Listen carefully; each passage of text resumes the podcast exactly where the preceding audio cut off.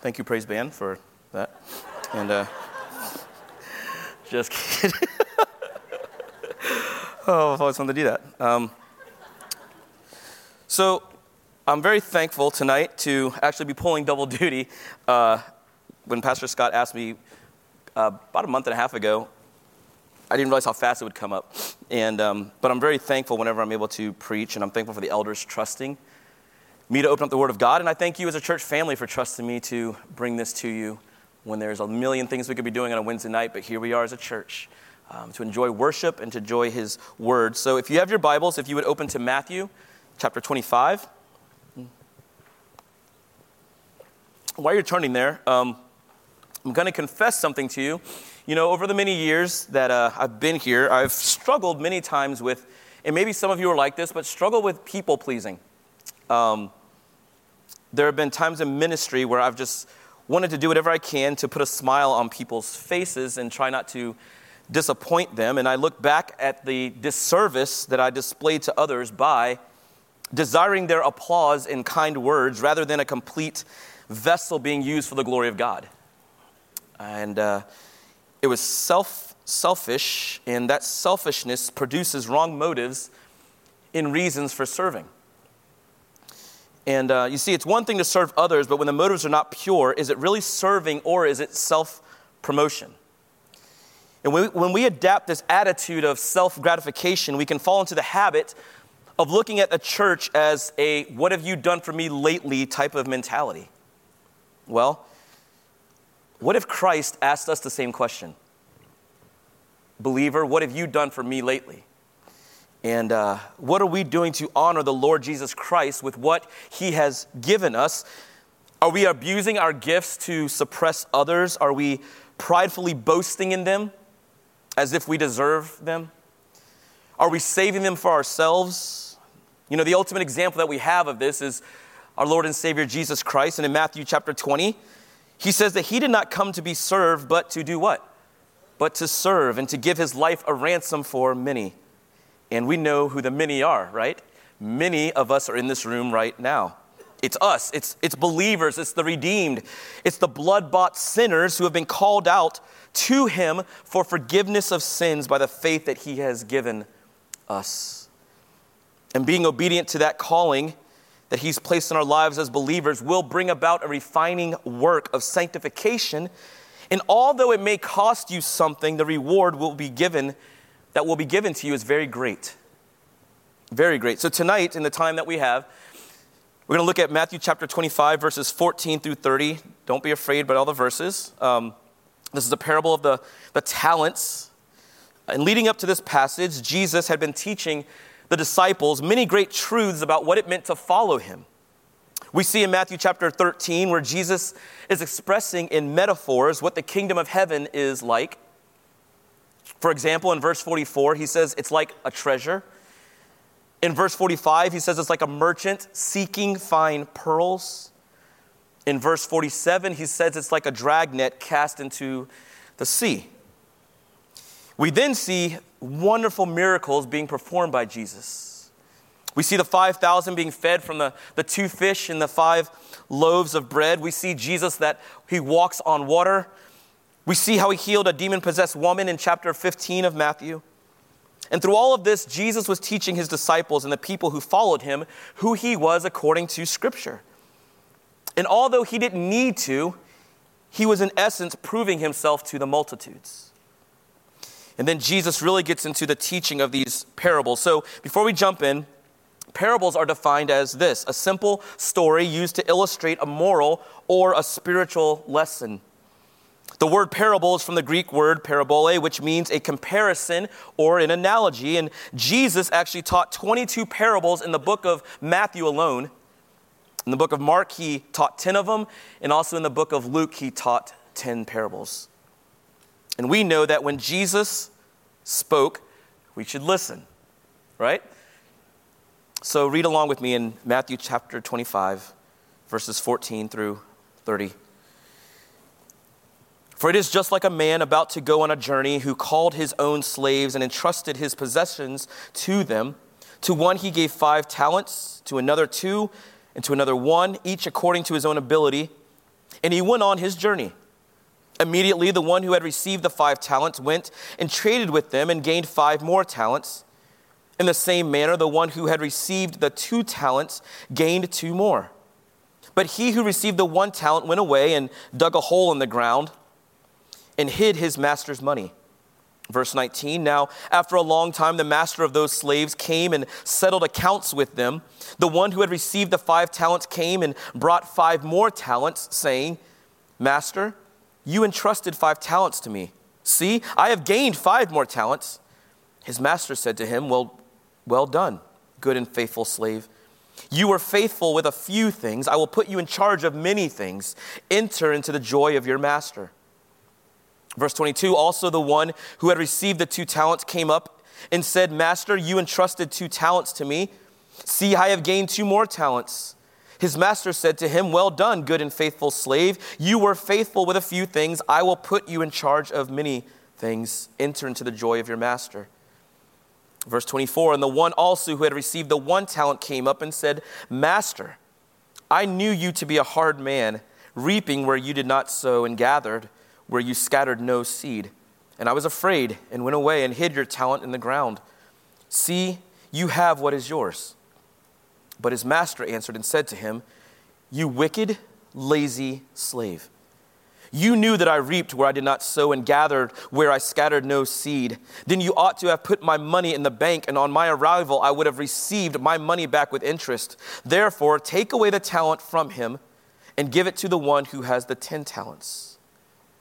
For to everyone who has, more shall be given, and he who will have an abundance, but from the one who does not have, even what he does have shall be taken away.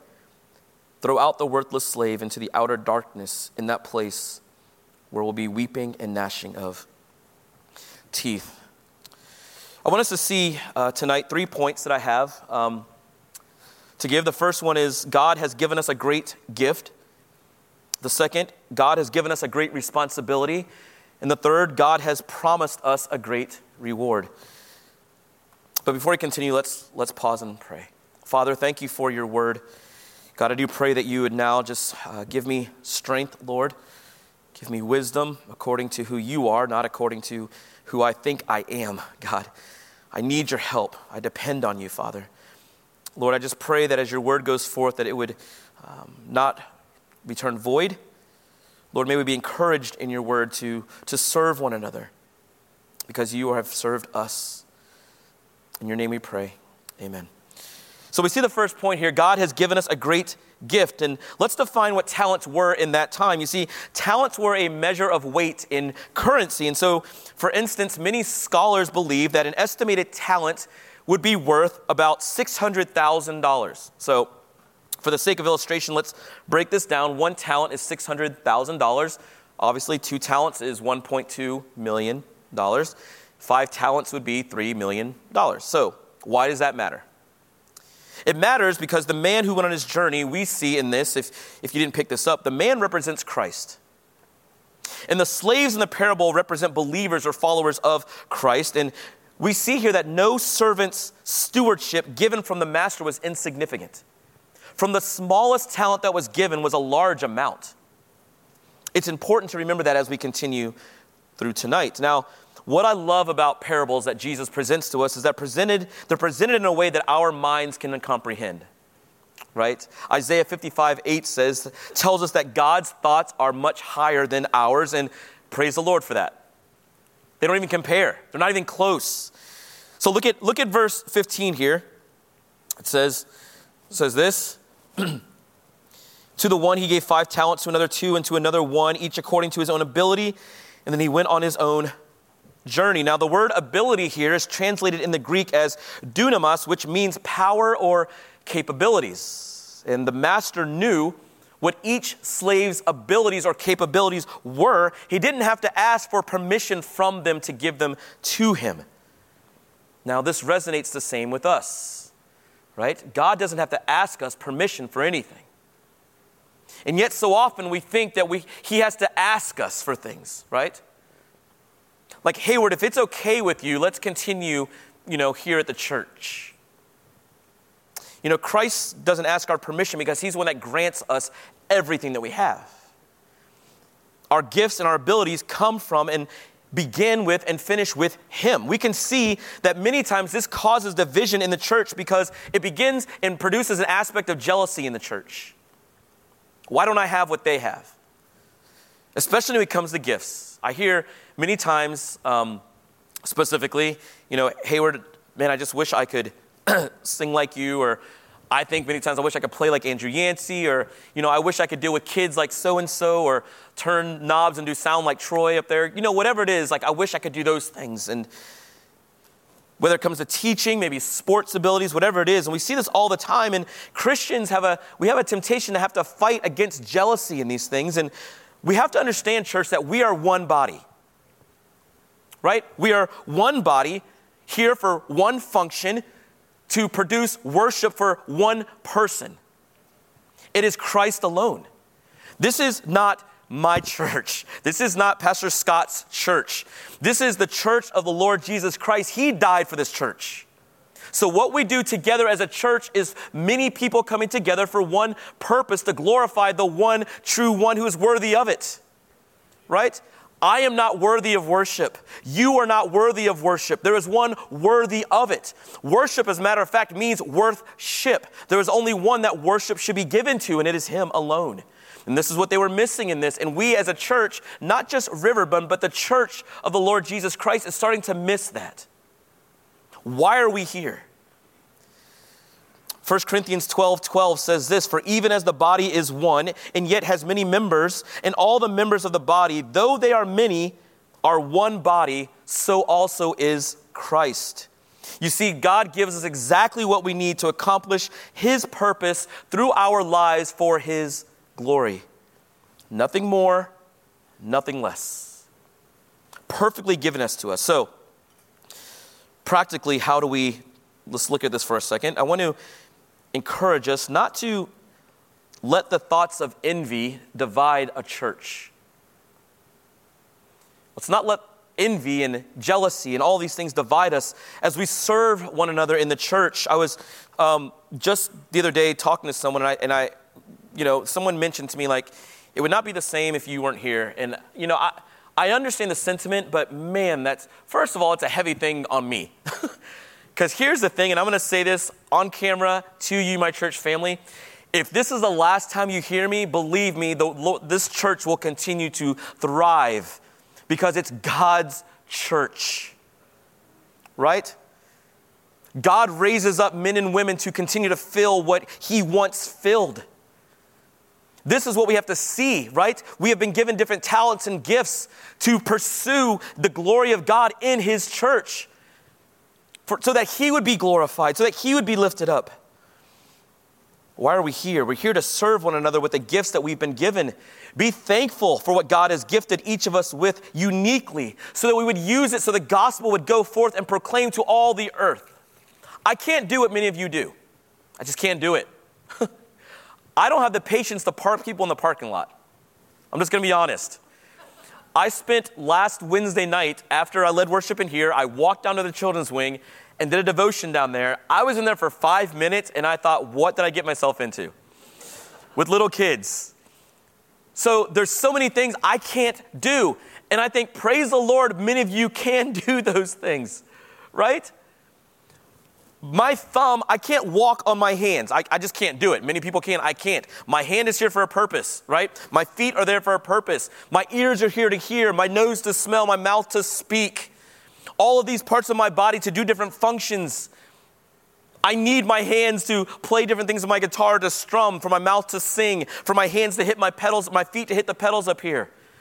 All for one purpose. The same as with the church.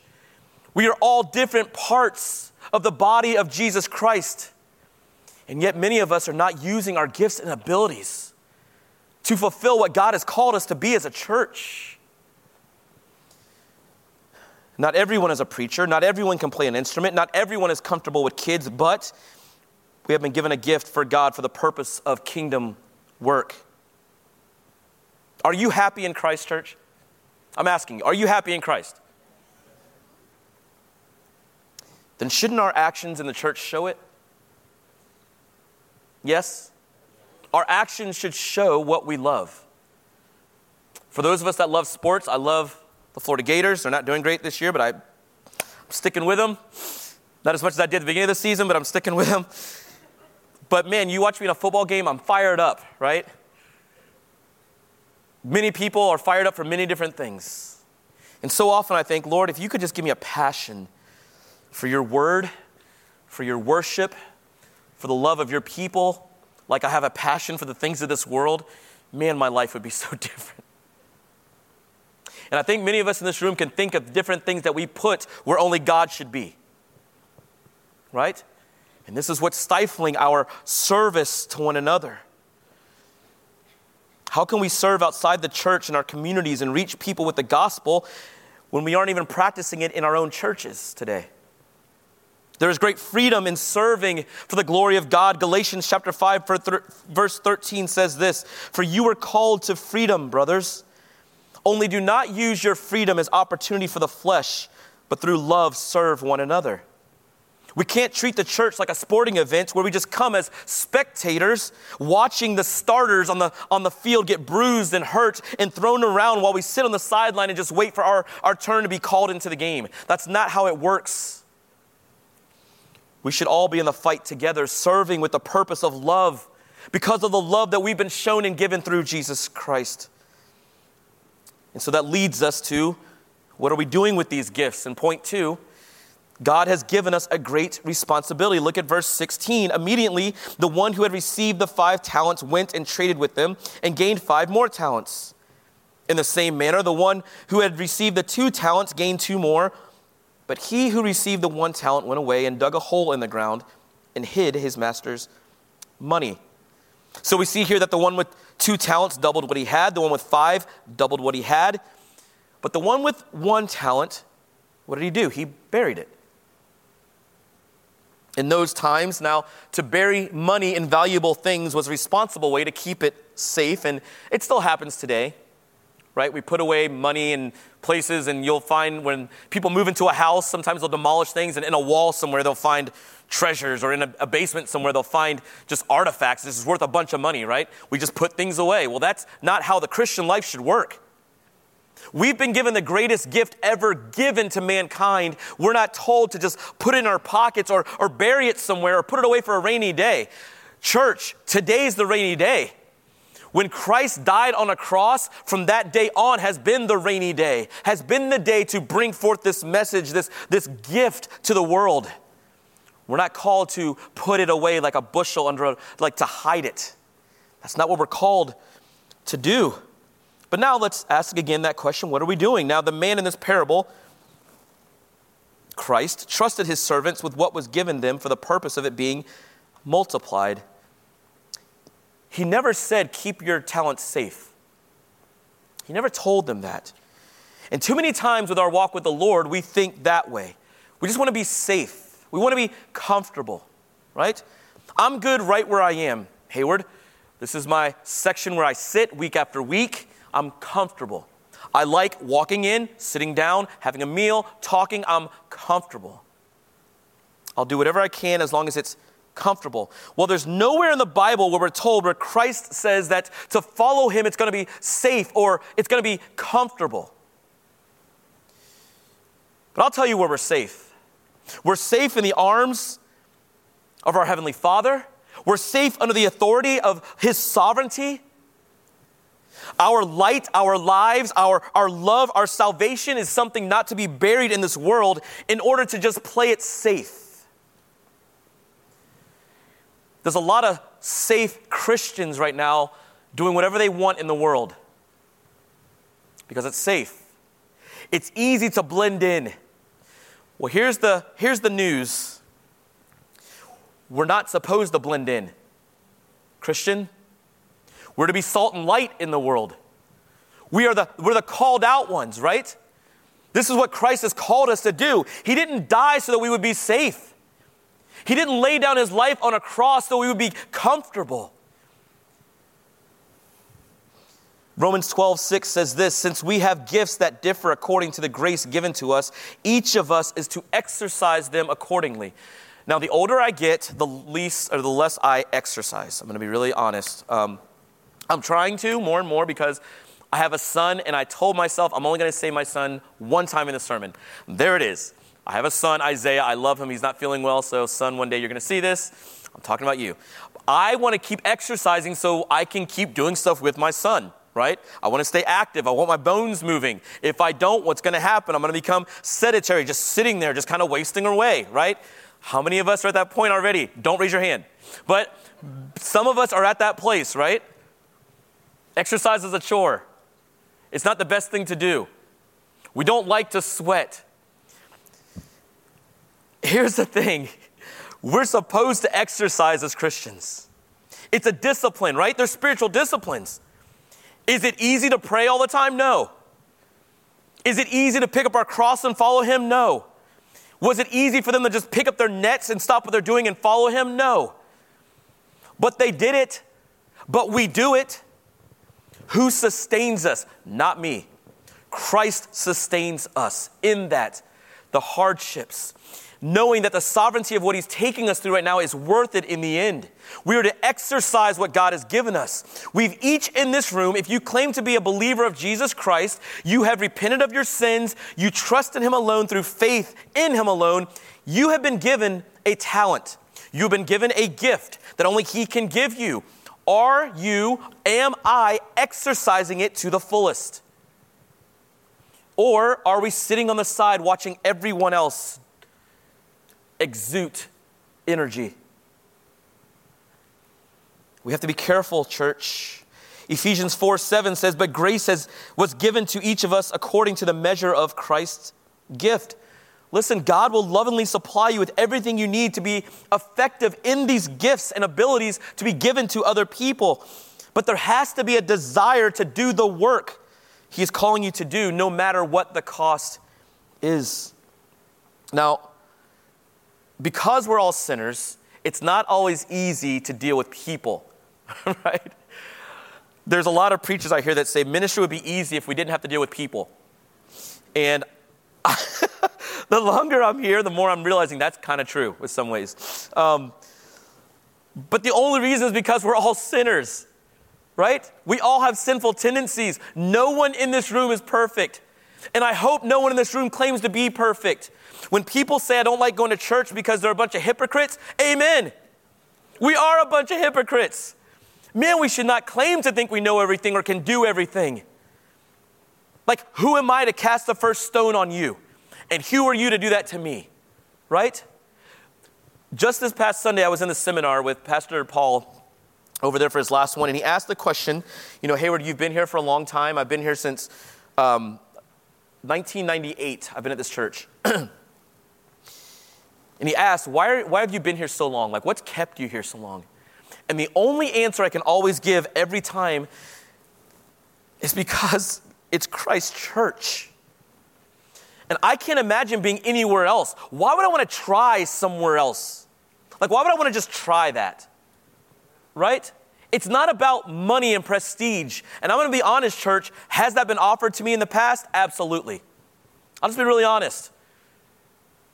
But when I sit and I think to myself, where do I want to raise my children one day?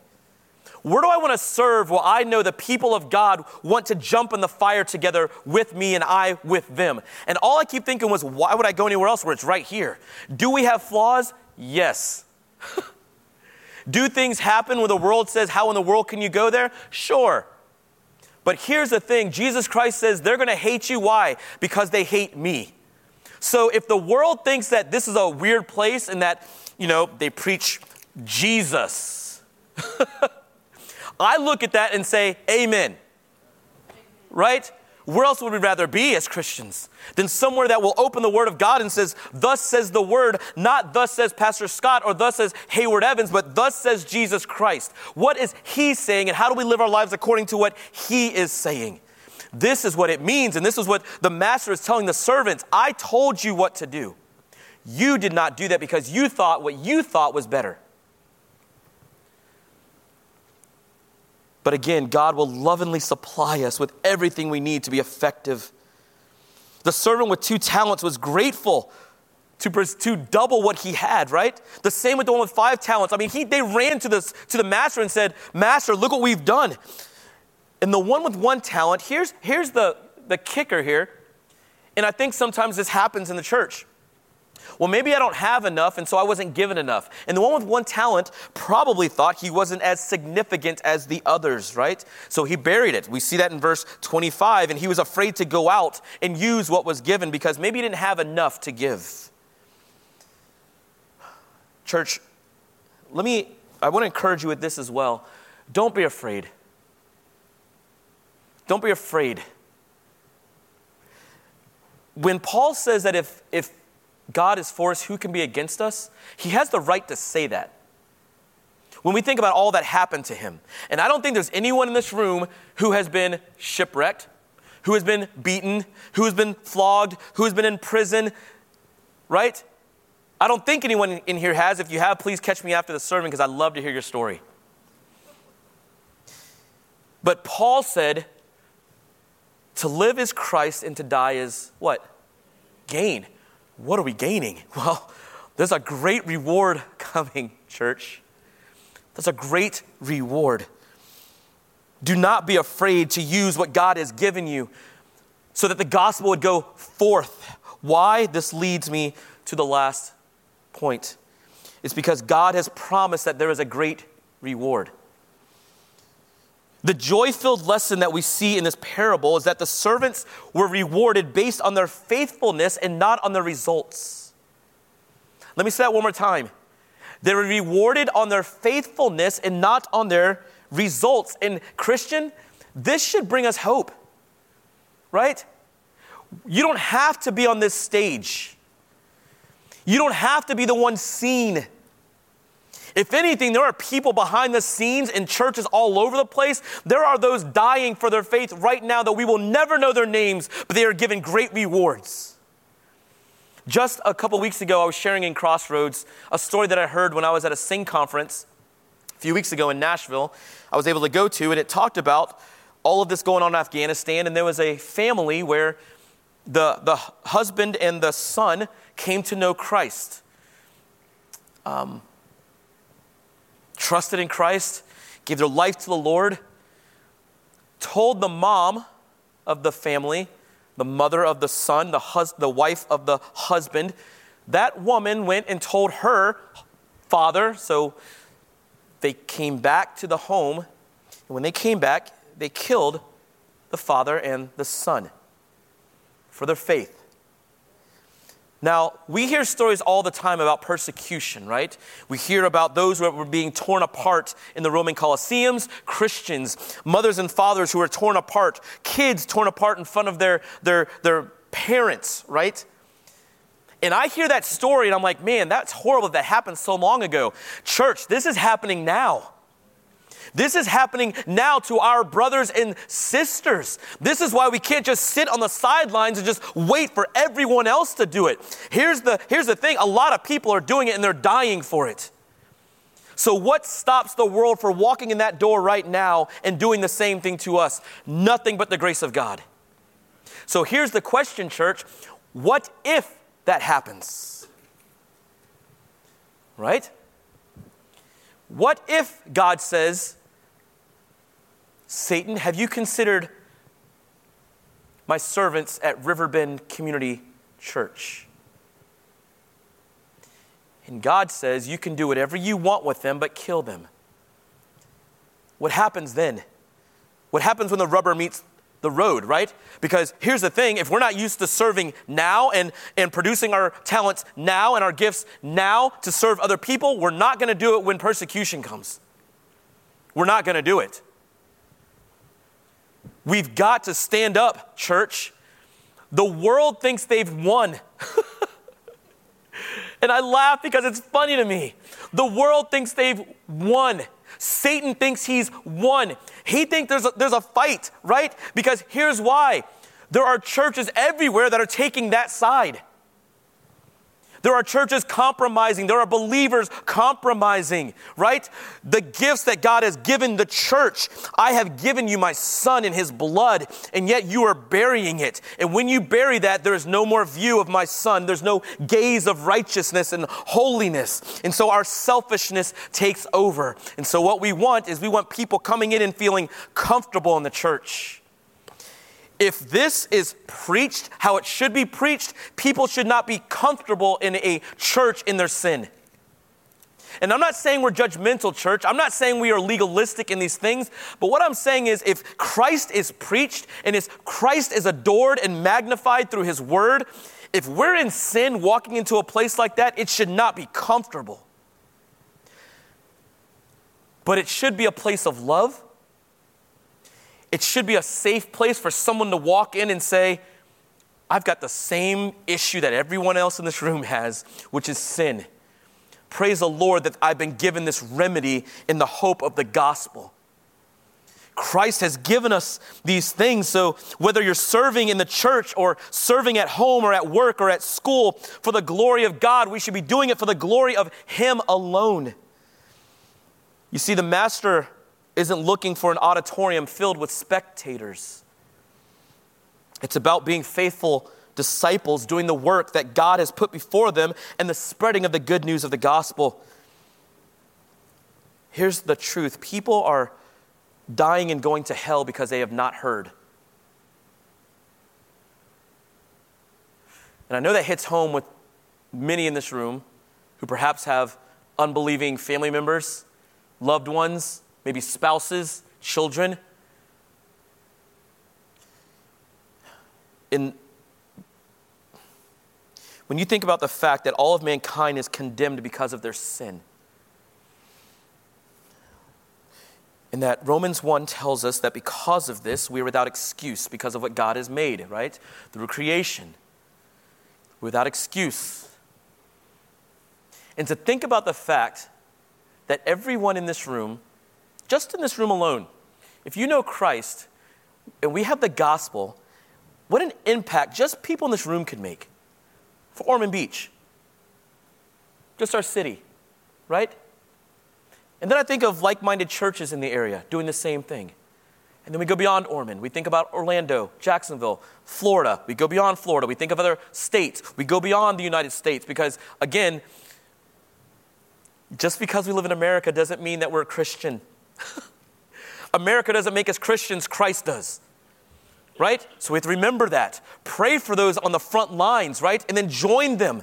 We need to join one another in doing these things because there's a great reward. He's not looking for us to just sit by and watch it all happening. There are those dying in their sins, church. The gravity of that should put us on our knees.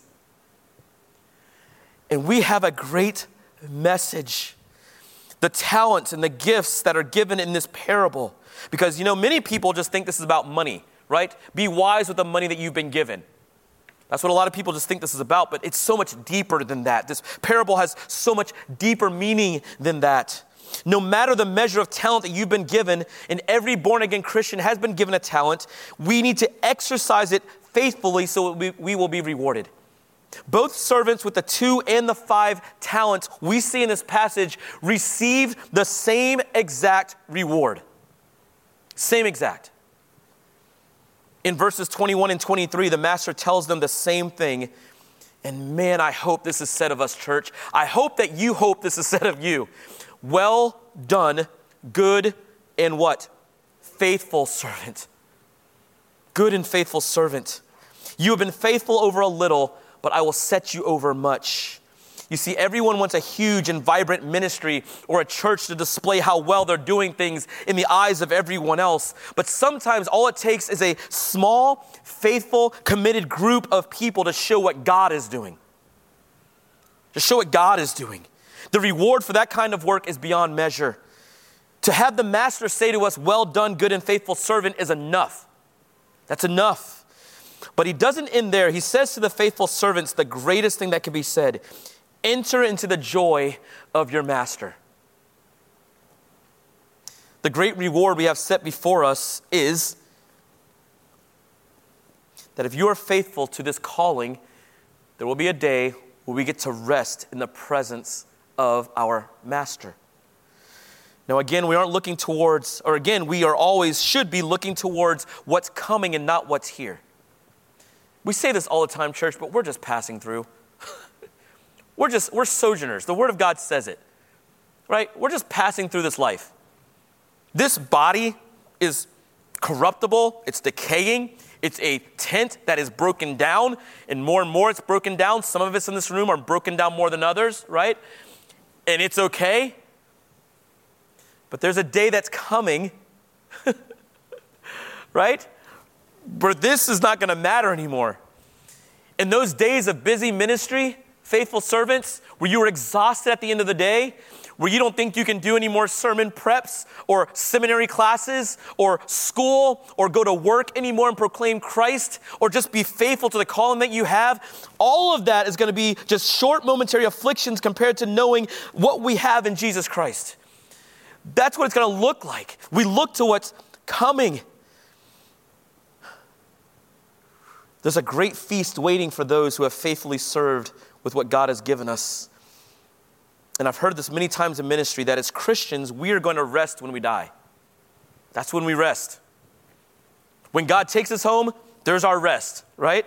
And the Master shows it right here. Now, I want to encourage us all tonight not to be like the servant in verse 24, because look at verse 24. And the one also who had received the one talent came up and said, Master, I knew you to be a hard man, reaping where you did not sow and gathered where you scattered no seed. And I was afraid and went away and hid your talent in the ground See, you have what is yours. You see, the servant used excuses. He presumed upon the master's love that the work would just get done, even though he was entrusted with the tools to go out into the harvest for the master. We need to put away excuses, church. The world isn't making excuses for Satan because, in their eyes, their sin is justified and the ruler of this world is winning. So, why should the world take the message of the gospel seriously when the church isn't taking the message of the gospel seriously? The master will accept no excuses. And in verse 26 through 30 shows us what happens when we're doing things in our own power and for our own glory. Those who are not using their talents for the master will be cast into utter darkness, and there will be weeping and gnashing of teeth. You see, genuine faith produces genuine expressions of outward fruit for the glory of God alone. And those who choose to honor themselves will not enter into the master's rest but will spend eternity apart from him. And Jesus ends this parable the same way he ends the parable in Matthew 22, where he speaks about the marriage feast. Because in Matthew 22, verse 13, he says, Then the king said to the servants, Bind his hand and foot and throw him into utter darkness. In that place there will be weeping and gnashing of teeth, for many are called and few are chosen. You see, there are many who have heard and will hear the calling of repentance by God through the proclamation of the gospel, but few are chosen. The called is a general call to all to repent and turn to Christ alone for salvation. But those who are the elect of God, the chosen, do not reject this calling and willingly follow Christ because of his glorious bringing us to himself by his wooing through redemption because of the finished work on the cross. The more we understand the precious nature in which we have been given gifts and talents, not for our name's sake, but for His name's sake to be made great, we will want to serve others.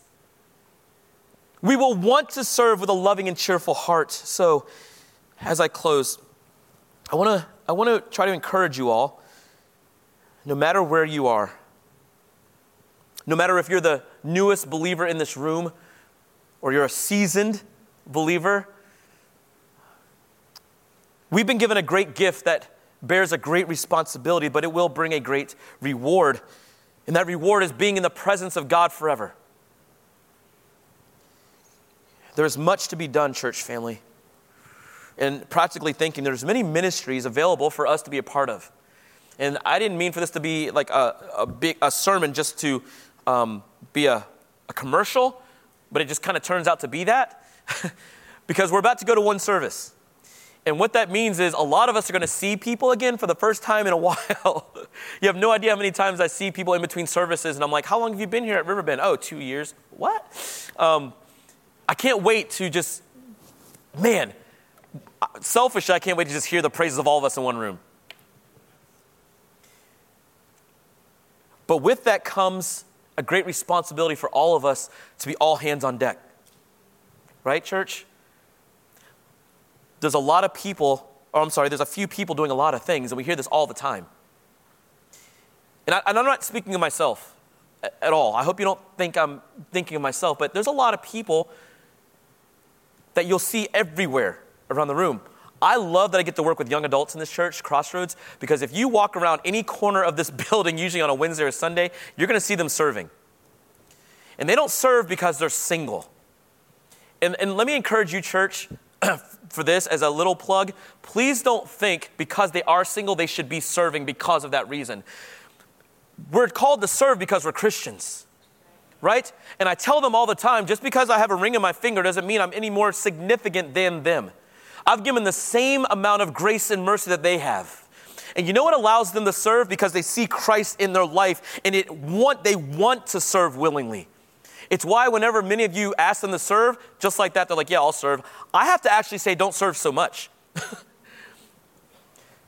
because we want others to experience the joy of what it means to serve other people. So if you aren't serving, serve.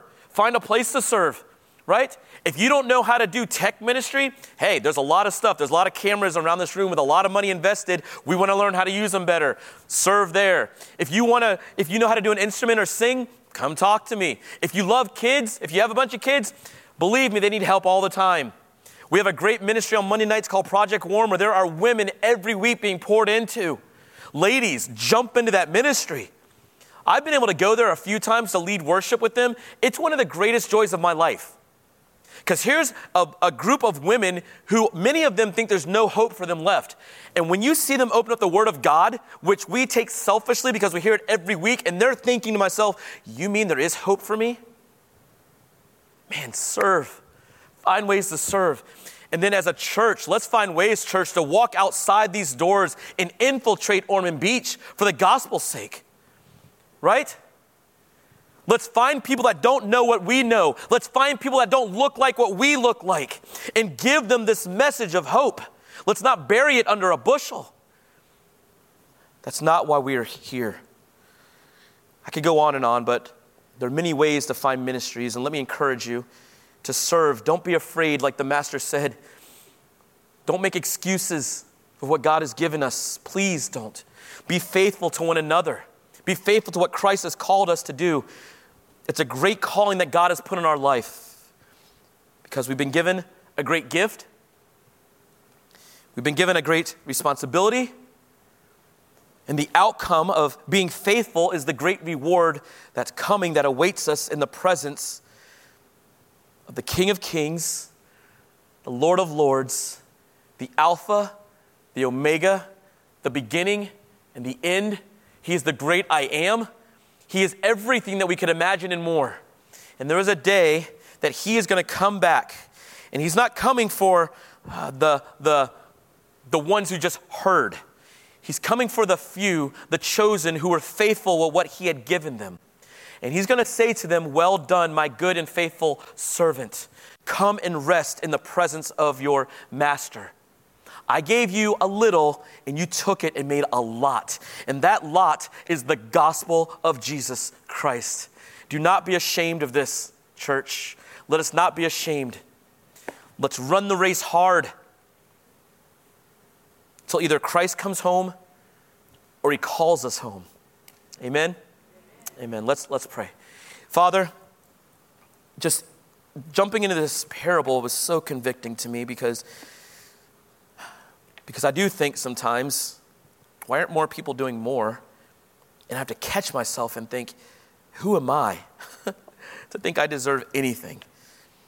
And so, Lord, I am humbled tonight. I'm humbled, first of all, that you allow me to even understand even a fraction of your word. Lord, I'm humbled that you would, by your sovereign grace and mercy, before, before the foundations of this world, think of me specifically Hayward Evans. Call me by name. While I was dead in my trespasses and sins, you called me. And with that calling, you gave me gifts and talents. Singing is not my gift and talent, God. That's not. Lord, the gifts and talents that you've given each one of us is your, your gospel, God. And so, how do we exercise that? Well, it's through worship, it's through serving in children's ministry, it's through going out and serving those in the, the highways and the hedges, Lord. It's going to the widows, it's going to the sick, it's going to the homebound members, God. It's going to where we are not comfortable. And so help us, Lord, to not be comfortable where we are because we will rest when we die. and what a glorious day that will be. So, Lord, thank you for these dear friends being attentive and listening to this foolish vessel tonight, Lord. I pray that this word has been encouraging, Lord, that it will penetrate hearts that it needs to, including my, my own, Lord. Be with our pastor as he's away, Lord. Give him, give him safe travel as he comes back this week, as we can all join back together Sunday morning, Lord. And again, just be with these dear people. Give us safe travel tonight, Lord, and give us good rest tonight. And as we go on the mission field tomorrow, God, may this message of hope be in our lips and on our minds so that we would not be ashamed of the talents you've given us. In your name we pray. Amen.